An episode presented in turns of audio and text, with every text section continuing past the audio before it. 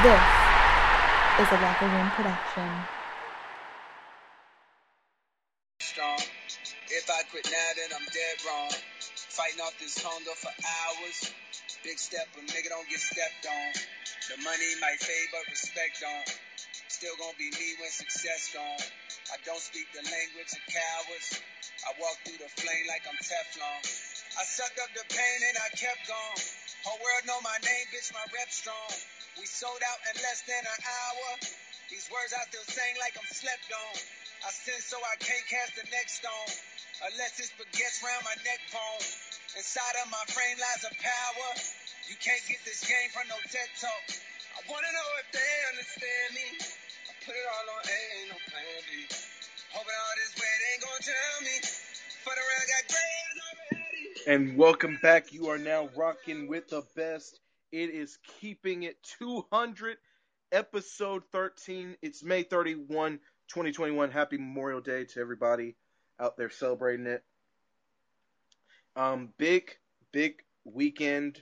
Uh, first time back since Saturday, and we got a lot to cover. Uh, today's Keeping It 200 episode is going to be two episodes entirely separate.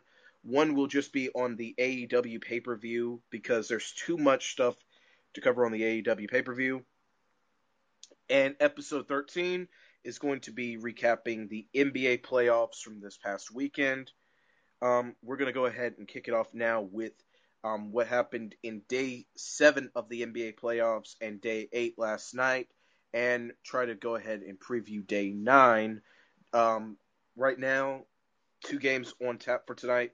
It's the 76ers who are up 3 0 against the Wizards, looking to go ahead and get the sweep in Washington, and that game starts off in about 30 minutes um, from now, if you live on the East Coast or West Coast. Um, and of course, the 9:30 game will be the Memphis Grizzlies Utah Jazz game.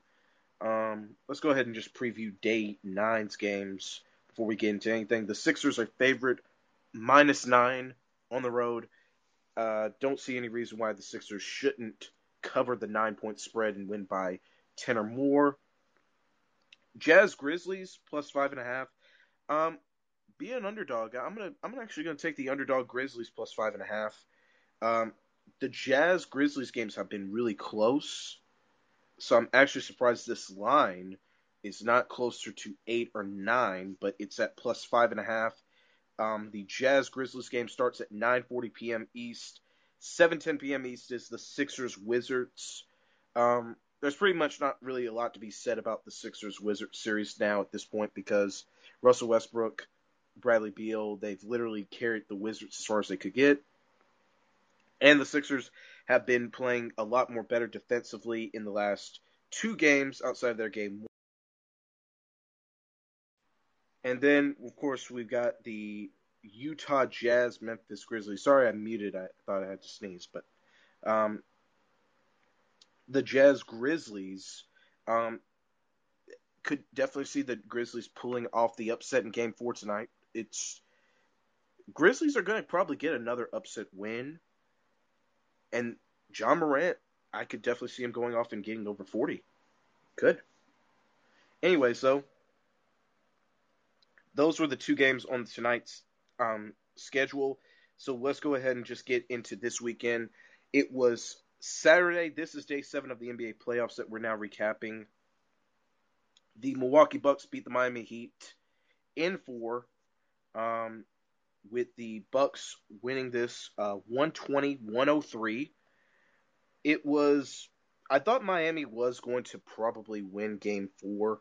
It just just seemed like it was in the cards, and then Miami just they didn't have enough fuel in the tank. They just they really did not. You know, halftime it was 64-57 Miami, and you thought, okay, Miami actually might win this. You thought, okay, they might actually win this, and then the third quarter is where they just ran out of steam. Third quarter, yeah, uh, Khris Middleton on four of eight with 12 points in just the third quarter alone. Um, that was the big contributor. But Miami in the third quarter just ran out of steam. They only had Goran Dragic with five points as the starter. No other starters scored except Dragic and Bam Adebayo.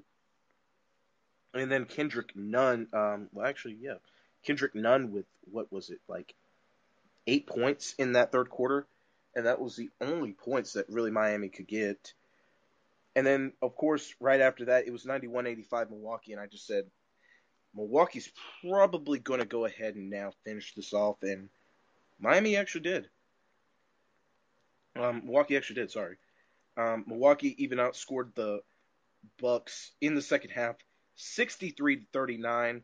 Fourth quarter was 29 to 18, but the Heat really did come out and actually play better than what they were. It, it, it, you have to actually look at this game, and you have to think this is probably the best Heat game since Game One.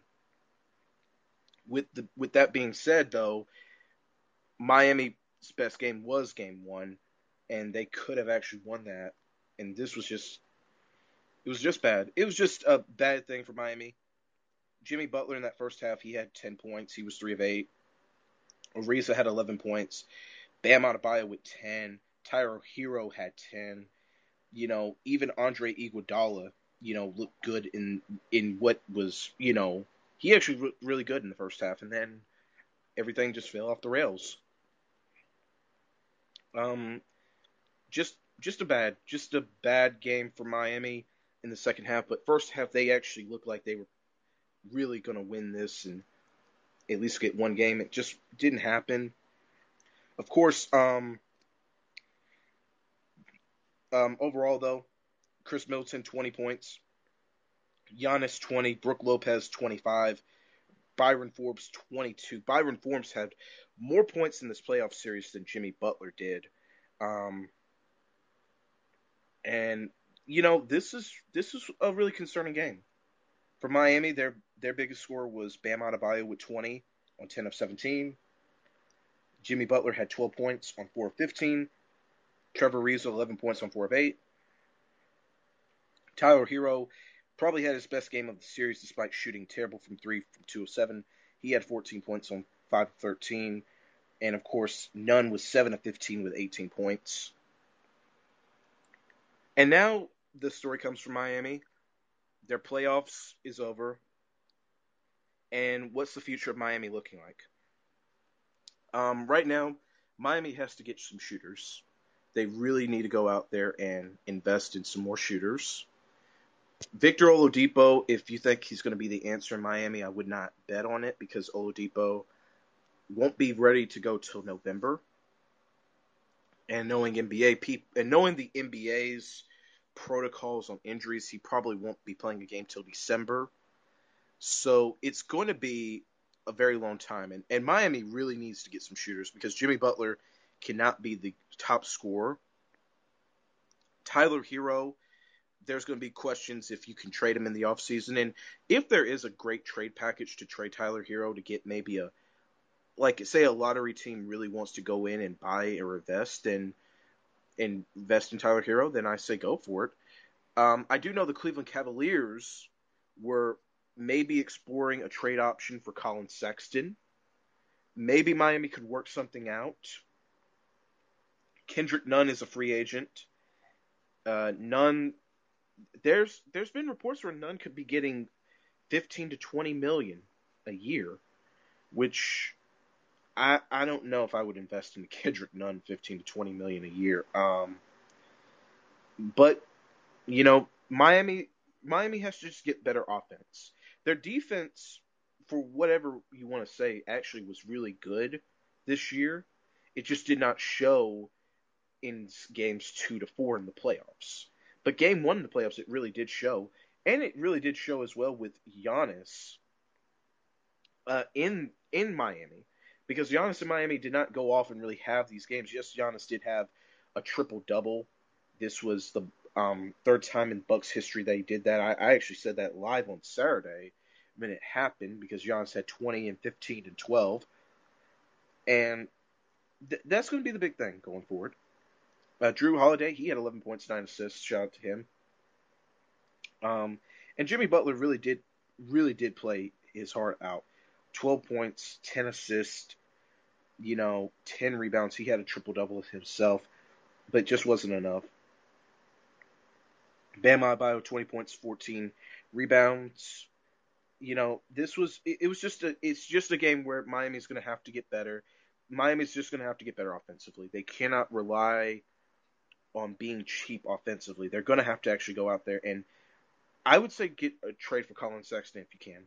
Um, I don't know what Miami can really offer, but if they can offer something for Collin Sexton, or maybe the Cavs might want to ditch Collin Sexton for pennies on the dollar. You don't know. It just depends on how the lottery favors Cleveland. If Cleveland is a top three pick, I could see the Cavaliers saying, you know what, we can trade Collin Sexton for less and get someone like Tyler Herro back and maybe a first round pick in the future. You know, you could do that. But if the Cavs pick is not in the top three or top five, then then it could be a little bit troublesome. Um, points in the paint, though, Miami um, was outscored 50 to 42.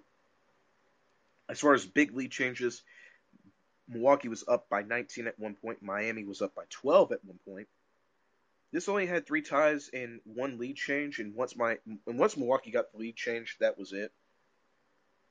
Second chance points, Milwaukee 23 to seven and fast break points, Miami actually did have more, 16 to 11. So, uh, shooting wise, Milwaukee did shoot better, but first half though they did not. So, percentages were really close, 46% to the 44% of Miami.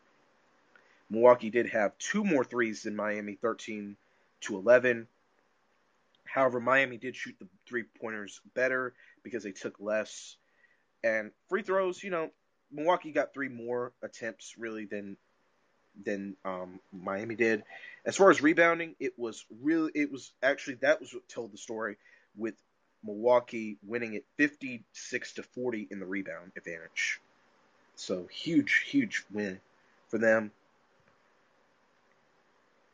And that's all that can really be said about this series. For Milwaukee, now they go on and wait for Brooklyn or they wait for Boston. And it will more than likely be Brooklyn now um, which we'll get to in a bit, because Brooklyn had a beautiful game last night. Probably the most beautiful offensive game you could have, literally, in a playoff game on the road, and we'll get to that and more. Um, how about this here though? For the Saturday is one as part two of our four games in the association. The Portland Trailblazers went ahead and tied it up two two before leaving to go back out to the Pepsi Center in the Mile High Arena in Denver. They won 115.95. And this was what I've been saying entirely this entire series. You know, finally, it, it, this is finally, it was actually for the first time Portland actually played with defense. It was like probably the first time that we've seen this all year where we've seen something opposite. For example, Denver is known for having one of the best defenses in the league. Portland all year has been a bottom five defensive team. And in this game, Portland probably had its best defensive game of the year. They held Denver under 100. Incredible. Held Denver to 34% shooting. Held Denver to under 30% shooting from three. Portland shot 50% shooting, 36% from three, and they were able to get to the free throw line more, despite to the fact that they only made one more free throw than Denver. You know, they were able to finally just do the right things. And it just seemed like forever Portland would probably never have good defense. And this was the finally the first game that they actually had it. Um, Norman Powell was the leading scorer for Portland, 29 points on 11 of 15, 4 4 from 3, with um, 29 points, I just said. Um, a steal, two blocks. Damian Lillard, who's been the Portland Trailblazers scorer, was only one of was one of 10 with 10 points. Um, plus minus wise, if you want to look at it, is the analytics would say, then Damian Lillard was the best player because he provided the most. Damian Lillard did have 10 assists he had eight rebounds. So Lillard still almost had a triple double despite really not doing anything offensively. Man, sorry. I, I feel like I've got a sneeze, but I'm not yet. So if I do mute this, like, don't take it the wrong way, people. I'm literally thinking I have to sneeze and I don't. Just getting water. Anyways, um, for the Trailblazers, CJ McCollum, 9 of 19, 21 points. He was 2 of 6 from 3. Not good from. It really wasn't good shooting from Portland's, you know, guys of McCollum and Lillard. Carmelo Anthony, he was 5 of 11, 12 points on 2 of 5 from 3. And this was this was really Portland playing great defense. Portland finally had a answer for defense. Um, and Portland was able to stop the guys. Michael Porter Jr. only had three field goal attempts in 22 minutes. He had three points on five rebounds. We had Aaron Gordon. He was two of seven with six points. You had uh, Nikola Jokic, seven of 18, 16 points. And it was just, it was literally just, finally, Portland actually had an answer for Jokic. They actually had an answer for Porter. They had an answer for Gordon. They had an answer for Austin Rivers because Austin Rivers came back and was 2 of 5 with just eight points. Um, and this was finally, you know, and and you can't even say that this was Damian Lillard doing this. This was Norman Powell and C.J. McCollum really running the offense, but defensively, this was actually Portland's best defensive game of the year that I can honestly think of. Portland, what really helped them execute was the third quarter. They outscored the Denver Nuggets 36 to 19 in the third quarter. And after that, that was pretty much it that you just needed to know. Denver never led once in this game. Portland at the latest in this game was up by 33 at one point. So opposite way because and Michael Malone afterwards said in the press conference that they didn't have no defense, they didn't have no effort, and hopefully they do in Game Five. So um, this was actually, but this is actually a really tough story. If Portland can play like this, then Portland is really going to be something huge. But Portland's got to actually be able to play defense consistently. You can't just have one game where they just only play, you know, just one game defensively and that's it. You've got to be able to play better than that. You've got to. For Denver, though, if Denver can fix everything that they did wrong in Game Four, which if I was Denver Nuggets head coach Michael Malone, I would literally just throw that out the window and just go back to what's been winning you those games in games two and three, and even in game one, you know, because they were able to stop Damian Lillard, and that was the big answer. They could stop Lillard. Now they've just got to figure out how to slow down Norman Powell and CJ McCollum. In the part three of the four games on Saturday, we had the Philadelphia 76ers Washington Wizards. This was in Washington, and Joel Embiid had a playoff career high of 36 points. He had eight rebounds, two assists, three steals, a block. Beautiful night from Embiid. Danny Green was five of nine from three. He had 15 points. We had um, Ben Simmons 14 points on seven of 10, nine assists, five rebounds, a steal. And this was just good basketball from Philadelphia. Philadelphia won 132 103. Philadelphia shot the ball 17 threes on 51% shooting from outside the arc, 58% shooting field goal wise. Washington, um, we're finally starting to. This is finally what the playoff series really should have been for Washington.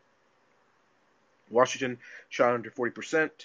They did not shoot the three ball well. They shot under 23%. Um, and Philadelphia out rebounded them. They out assisted them. This was just what it was supposed to be. Russell Westbrook, 9 of 18, 26 points, 12 rebounds, 10 assists. He finally got his first triple double of the actual playoffs, not play in, playoffs. Bradley Beal, 10 of 26 with 25 points, 1 of 8 from 3. Um, and that's pretty much it for the Washington Wizards. That's, those were the only two players they really had that had over 20. Uh, shout out Daniel Gafford uh, for Washington. He was 6 of 8 with 16 points and six rebounds. So huge stuff off the bench for him, but just a bad game for Washington. But this is what it was actually supposed to be. Philadelphia was up by 31 at one point, and this is actually what this is actually what supposed the series is supposed to be about. Just Philadelphia just beating Washington clean, and that's what this was. Just a clean victory.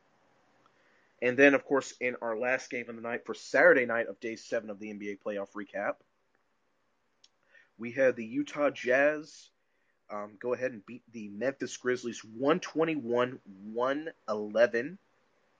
We had um, Ja Morant, 28 points on 10 of 23, 2 of 7 from 3. Dillon Brooks, 11 of 24, 1 of 7, 27 points. Um, he was 11 24, 1 of 7 from 3. Um, Kyle Anderson, slow mo, 5 of 13, 1 of 5 from 3, 11 points. Um, not good shooting, though. Just not good shooting from from Memphis outside of the threes in their starting rotation. Grayson Allen, though, off the bench, shout out to the Brotherhood. 6 of 11, 5 of 8 from 3, 17 points. Great stuff from Grayson Allen right there. Jazz were able to do this, though, with Donovan Mitchell, 9 of 23, 2 of 10 from 3. That's very worrisome. But Donovan Mitchell had 29 points, you had Mike Conley, eight of sixteen. He was seven of ten from three. That was a big help for for Utah, um, Utah with twenty seven. And Utah had six players in double figures, compared to the five Memphis had with four in starters, with four starters in double figures. But Memphis had all five of their starters in double figures and one off the bench. And this was just Utah playing very good basketball. It seems like now, ever since game one, Utah's actually playing like what they actually should have been playing like. And that's actually a number one seed. They shot 19 threes compared to the 13 Memphis had. They shot the ball way better at 50% nearly. Memphis was shooting 43%. But I've said this here before. I'm not counting out the Grizzlies yet. Grizzlies outscored them in the paint though, 54 to 34. Second chance 21 to 10 and fast break points was 12 to 8.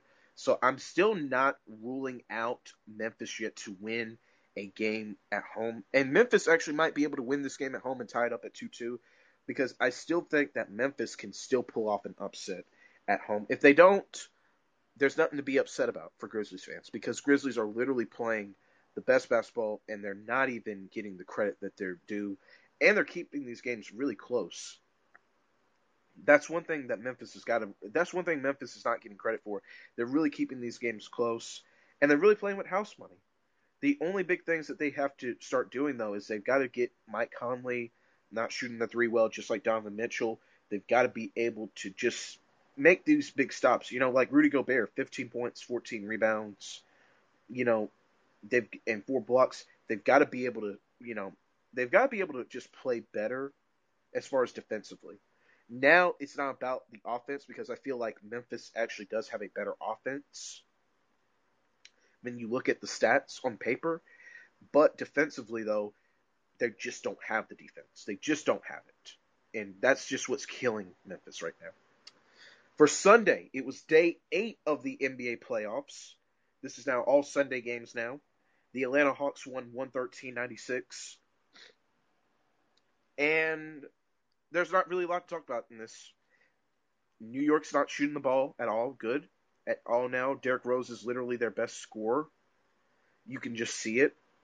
Um, yes, Julius Randle actually did have his best game of the series with 7 of 19, 2 of 4 from 3, 23 points and 10 rebounds, which is fine and everything.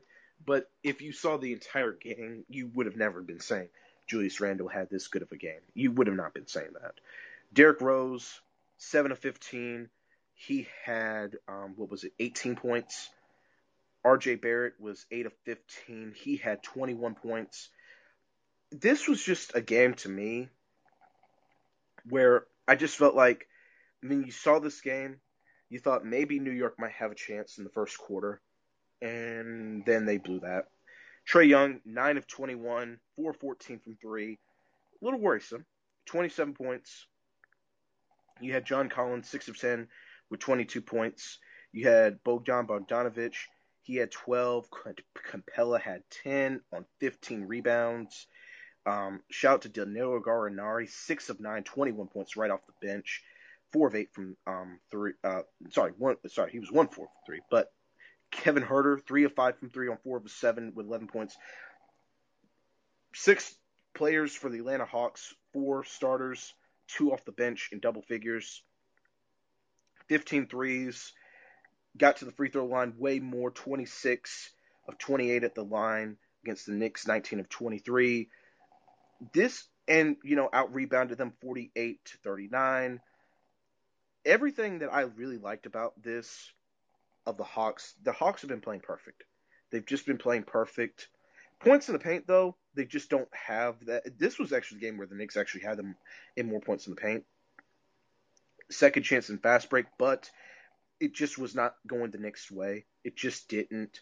First half was actually really close. Uh, first half was what forty to fifty three Atlanta, and you thought this was pretty much going to be it for the Knicks, and it was, and that was pretty much going to be the final answer. But but the first quarter though, the Knicks were up and you thought, okay, the Knicks might have a chance. And then when the Knicks were down by 13, you thought, okay, well the Knicks still might have a chance. And then then you got to the third quarter.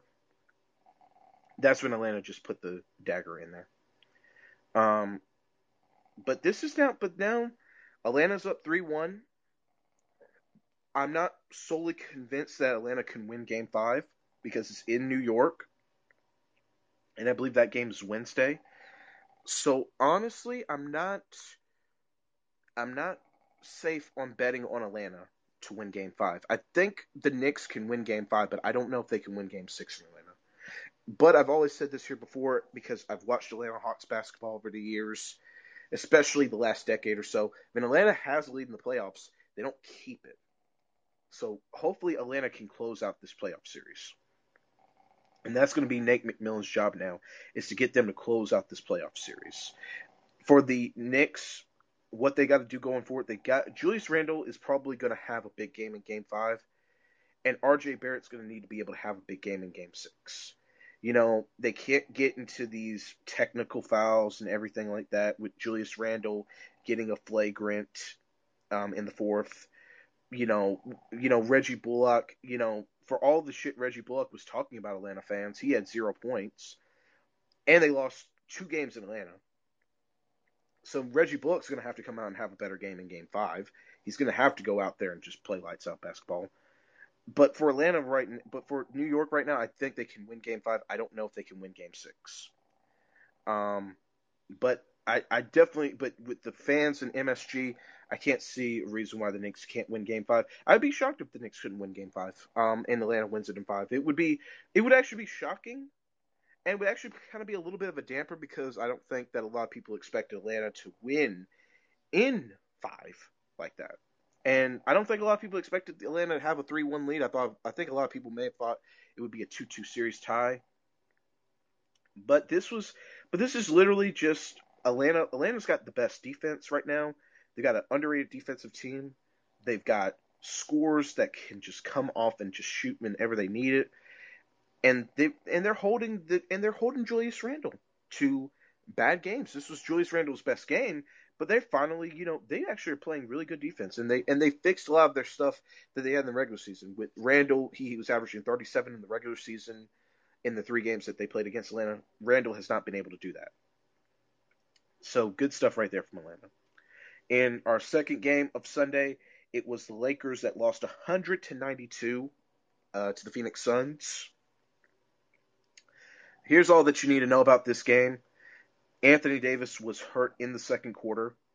Anthony Davis did not return. Anthony Davis is doubtful for game five versus the Suns, which I can actually see when that next game would be for the Lakers. And it is Tuesday, tomorrow at 10 p.m. So the Lakers are going to Phoenix with no AD, just LeBron and LeBron was on 10 of 21, 25 points, one of seven from three. You know, for you know, I, I love the people that was saying how Kyle Kuzma was two of 12 and he did all these things. Well, Kyle Kuzma lost, and he was four of eleven on one of five from three with eleven points. So, so I, so I didn't hear nobody defend Kyle Kuzma right after this and say, well, Kyle Kuzma did these things. No, no, Kyle Kuzma lost. Sorry, that's just how it goes, people. Like, then here's the thing: you can be like Rob Perez and show me all these defensive, and you can show me all these things that like, oh, it's hard to convince people that this. That's cool and all, but when you lose the game, you're not defending that player right after. You're just not. You're not going to do that. Which is why the stats, to me, when it comes to like, well, he did this and he did that and he got the second chance points and all that. That's cool and all, but it's about the W. And the Lakers lost this game, and Kyle Kuzma started the second half. And in Kuzma starting that second half, they did not get better. You know, what was it, Kuzma in the second half? Yeah, Kuzma, two of six in the second half with a minus 13 plus minus. So it's hard for me to say, well, Kyle Kuzma did this. You know, no, no. Like, if you're Rob Perez, don't be like one of these dumb motherfuckers that think, oh well, if I say this here, then you know, no, no, like just say Kyle Kuzma had a bad game, whether they win or lose, because it's not going to matter. The Lakers lost; they're down. It's now tied two two, and now they're going to really need to rely on Kyle Kuzma to start shooting the ball well, because Kuzma can't be two for six the next game. He just can't be. If he is, the Lakers are going to lose. LeBron is literally going to have to now try to score over 30 a game Andre Drummond was what two of three. Andre Drummond only had three attempts. He had ten rebounds and five points, but Andre Drummond's going to have to get out there and score twenty and ten. Of course, we talked about AD leaving. AD though, before he left, actually was um, had six points, four rebounds in the 19 minutes he played. And the Phoenix Suns, you know, for all we're talking about the Lakers and everything, let's give credit to Phoenix outscored them points in the paint 44 to 36. Outscored them fast break 16 to 13. Uh, Chris Paul said after um, in the press conference that he said that he told Devin Booker and DeAndre Ayton that if I'm playing like shit, let me know, and I'll take myself out the game so that way we can have a chance to win. Chris Paul though, shoulder's still not intact. He was seven of 15, but he did everything that he had to do. 18 points, nine assists. That's all that matters. Um, all five players were in double figures for Phoenix, with one off the bench, so they had six players in double figures. For the Lakers, they only had four in double figures, with LeBron only being the only one that had double figures in starting, and Kyle Kuzma with 11. You had Alex Caruso, 3 of 8 with 10, and Marc Gasol, 4 of 6 with 12 points. And, you know, now comes this point here where the Lakers are really going to have to be better shooting. They're going to have to be. Wesley Matthews cannot be two of five. You can't have Dennis Schroeder three of 13, two of six from three. And the Lakers actually still shot the three better than Phoenix. The problem was they just did not have enough at the end of the day for the defense because the defense for the Phoenix Suns was way better. You had Jae Crowder who who doesn't get enough credit, I feel, as a defensive player because people want to roast him and everything, and that's fine. He was 6 of 12. He was 3 of 8 from 3. But defensively, though, Jae Crowder did everything right that he did not do in the last game. And he went back and fixed every mistake that he did and got the W for them. DeAndre Ayton was 6 of 8 with 14 points, but he had 7 rebounds and he had a block. He and he had two steals. That was huge. Jae Crowder with two steals and a, a block. You had Devin Booker, 5 of 14 yes, he had 17 points and he was 5 of 14 on 1 of 5 from 3. But with the 7 rebounds, 5 assists, with the steal, that's what came through. Big thing for Devin Booker, he's going to have to work on those turnovers. Five turnovers was way too many. LeBron had six, but um, but of course LeBron always is a high turnover guy. Booker's going to have to fix those turnovers because LA will try to capitalize on that. You know, and, and then of course we talk about Mikal Bridges. Mikal Bridges was he didn't have a good game last game and then he came out four of twelve. He was three of eight from three, but Mikal Bridges was shooting that ball and was shooting better. Cameron Payne has stepped up the last couple of games, five of 12, 13 points. Great to see confidence from Cameron Payne. The only thing Phoenix is going to have to do now that they've now that they've stopped the Anthony Davis problem, so Phoenix should get this win in Game Five. And, i and I'm going to give you the reasons why Phoenix should win in Game Five tomorrow night. There's no Anthony Davis, so this is perfect for Phoenix because Anthony Davis was the big reason that they could not win these last two games. That was the big thing that was keeping. That was the big thing that was actually really keeping them really down. Was Anthony Davis? They were sending him to the free throw line too much in game two. Game three, they just let AD just start scoring, and that was the issue. Now there's no Anthony Davis problem, so you should be fine with this. The other thing that Phoenix is going to have to do there, Phoenix is going to have to get better at shooting the three pointers. Uh, Chris Paul was 0 3, Devin Booker was 1 of 5, and Crowder and Bridges were 3 of 8, which was a combined 6 of 16. That's not going to get it done on in the playoffs. That's just not. Maybe for a regular season game, but not in the playoffs. And another big thing that's actually going to have to work too is that Devin Booker, if Devin Booker can come out and have 35 or 40, Phoenix is going to win this game. And another big thing that Phoenix is going to have to just do is if you can't stop LeBron because LeBron is going to try and go for 35 or 40 himself, stop guys like Andre Drummond. Stop the guys like Drummond and Kyle Kuzma because those are going to be the second and third scorers for the Lakers right now. It could be Schroeder and it could be Wes Matthews, but with the way Mass, but the way that that's going, if I were the Lakers, I'm thinking that they're going to try and you know, make Schroeder. Um, well, sorry, they're going to try and make Drummond, you know, into Anthony Davis. They're going to try and feed him a lot in paint. If DeAndre Ayton can stop Drummond, perfect. If the Lakers, Kyle Kuzma still is shooting terrible, Phoenix is going to win this, and Phoenix should win this game. Game five, I say Phoenix covers this game. They should definitely win this game. I, I can't see a reason why Phoenix can't win Game five in our third game of the night on Sunday. And this was the games, and now these games were competing with AEW's pay per view Double or Nothing. We had the Brooklyn Nets, Boston Celtics, and the 9:30 game was the Clippers Mavericks. Here's what I want to get into before I get into this stuff about the Boston Celtics Brooklyn Nets. To NBA fans,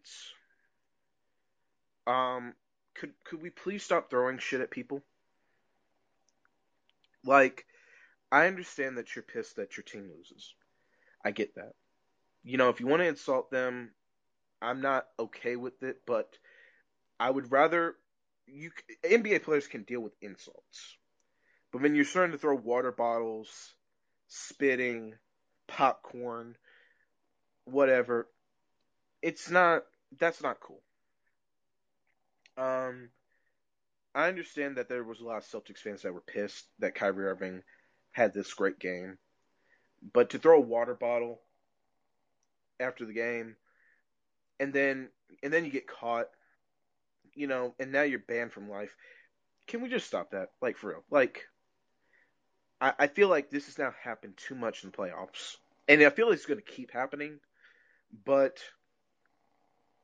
it's very annoying and it's actually going to get a fan killed before it hurts. Before because it, trust me, I tell you, NBA player, you know, and then not to mention too. Imagine if you do this on a road game. Say this was a road game in Brooklyn, and the Celtic fan threw this. Who says that Brooklyn fans wouldn't have just thrown him down there and he wouldn't have gotten his ass whooped, or by a fan? Um, but come on, we're we're we're trying to get back to normal you know, as a society of whatever normal is, but this stuff of, you know, throwing shit and trying to get on ESPN and trying to get on that's that ain't gonna get you nowhere. Um, can we just stop that? That's that's all I want to say for this message here. Um, am I shocked that it happened? No, but I just felt I had to say that. I know there's going to be people that probably just asking, why didn't you say this about the Russell Westbrook incident? Because every NBA analyst made the great point. Charles Barkley made the great point that, you know, fans should have got his ass whooped, you know, and everything like that. But I just felt like this one was just a little too insulting, you know, because you, you would think after the and this was after the um, Russell Westbrook incident, and this was after the Trae Young incident. You'd think the fan would have actually not tried that, but he did. So, of course, Brooklyn beats Boston. This was probably the best offensive game I've ever seen in a playoffs. Probably. Don't hold me to this. But Brooklyn, 141, 126. Let's go ahead and let's get out this narrative how, well, Brooklyn gave up 126 points. They don't have defense. like, shut the fuck up. You you can't appreciate this from the Brooklyn Nets. Shut the fuck up because because I, I gotta hear motherfuckers like Rob Perez say, "Well, two of twelve is this and that." Is like, no, no. I, Rob Perez can defend two for twelve bullshit. I'm gonna defend 141 points and a W. That is what I can bring to the table. Brooklyn had the perfect game last night. 141 points. And let's just talk about this here. James Harden, 8 of 12, 18 assists, 23 points. He nearly had a 20 20 night. Kyrie Irving, after coming back and having a terrible game three, game four, 11 of 24, 6 of 12 from three, 11 of 11 from the free throw line. He had 11 rebounds, 39 points. That is perfecto. Along with two steals. He only had one turnover, by the way, Kyrie did. Kevin Durant, who everyone was talking about having well, Durant had a terrible game one, but yet Brooklyn won. But I guess, but I guess, but I guess it's like the NBA's narrative of fans. I guess like we have to like talk shit about, you know, Kevin Durant shooting bad from three, but you don't talk shit about other players shooting bad from three. But we can defend two of twelve bullshit. Great. And Kevin Durant, 14 of 20, 3 of 3 from 3, 11 of 11 from the free throw line, 5 assists, 4 rebounds, a steal, 2 blocks on 42 points. This was literally a perfect night for the Brooklyn Big 3. And if Brooklyn can play like this every playoff game, and if Brooklyn plays like this against Milwaukee, Milwaukee's not going to keep up with that offense. So hopefully my um, hopefully Milwaukee is taking everything that they've did defensively and putting it towards looking at now Brooklyn because Brooklyn's going to be a tough matchup. Um, but I've said this here before. Jayson Tatum needs 60 or Brooklyn in 5. Jayson Tatum had 40. He was 10 of 22. He was 3 of 7 from 3. He was 17 of 17 from the free throw line. 7 rebounds, 5 assists two blocks and a steal. And Tatum did have 40 points, but outside of that, there was no, there was not really a lot to talk about. Evan Fournier, five of 15, two of nine for three, 16 points. Kemba Walk, um, what was it? Um, yeah, anyway, yeah, Kemba Walker actually did not play. Huh? But anyways, but Marcus Smart, four of 12, 16 points, two of nine from three. This was just not. This really was just not Boston's game.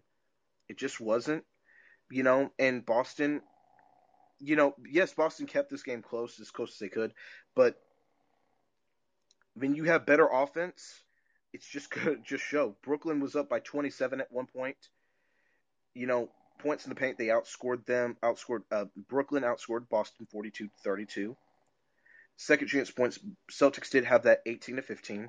And fast break points, the Celtics did have that 12 to 9. But, you know, here's the reason. Here's the reason why, though. You look at Brooklyn, and yes, stats wise, will tell you that they kept the game close. But honestly, this game was not close. If you look at this, if you look at the box scores of just Brooklyn shooting 58% from the field, 60% from three.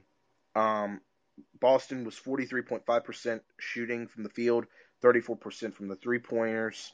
You know, what kept Boston in this game was 42 free throw attempts. And for Brooklyn, I'm not really saying that they're not even. I'm not going to worry about Game Five because I know Brooklyn's going to win Game Five. But for Brooklyn, though, in the next series, they're going to have to cut the free throws down. They cannot be fouling Milwaukee. Or maybe, or maybe it will work, and maybe they can just do the hack of Giannis. Um, but it's gonna be, you know, but you can't be sending free throw guys to the line like that because 42 free throw attempts was way too much. But when you look at everything else Brooklyn did, Brooklyn played perfect. And that's all that matters. Brooklyn won the game. they had their big three have these. The big three had their perfect nights. And, you know, shout out to Bruce Brown. 6 of 10, 14 points. I named a player that was not one of the big three. And Joe Harris was 5 of 9 with 4 or 5 from 3 with 14 points.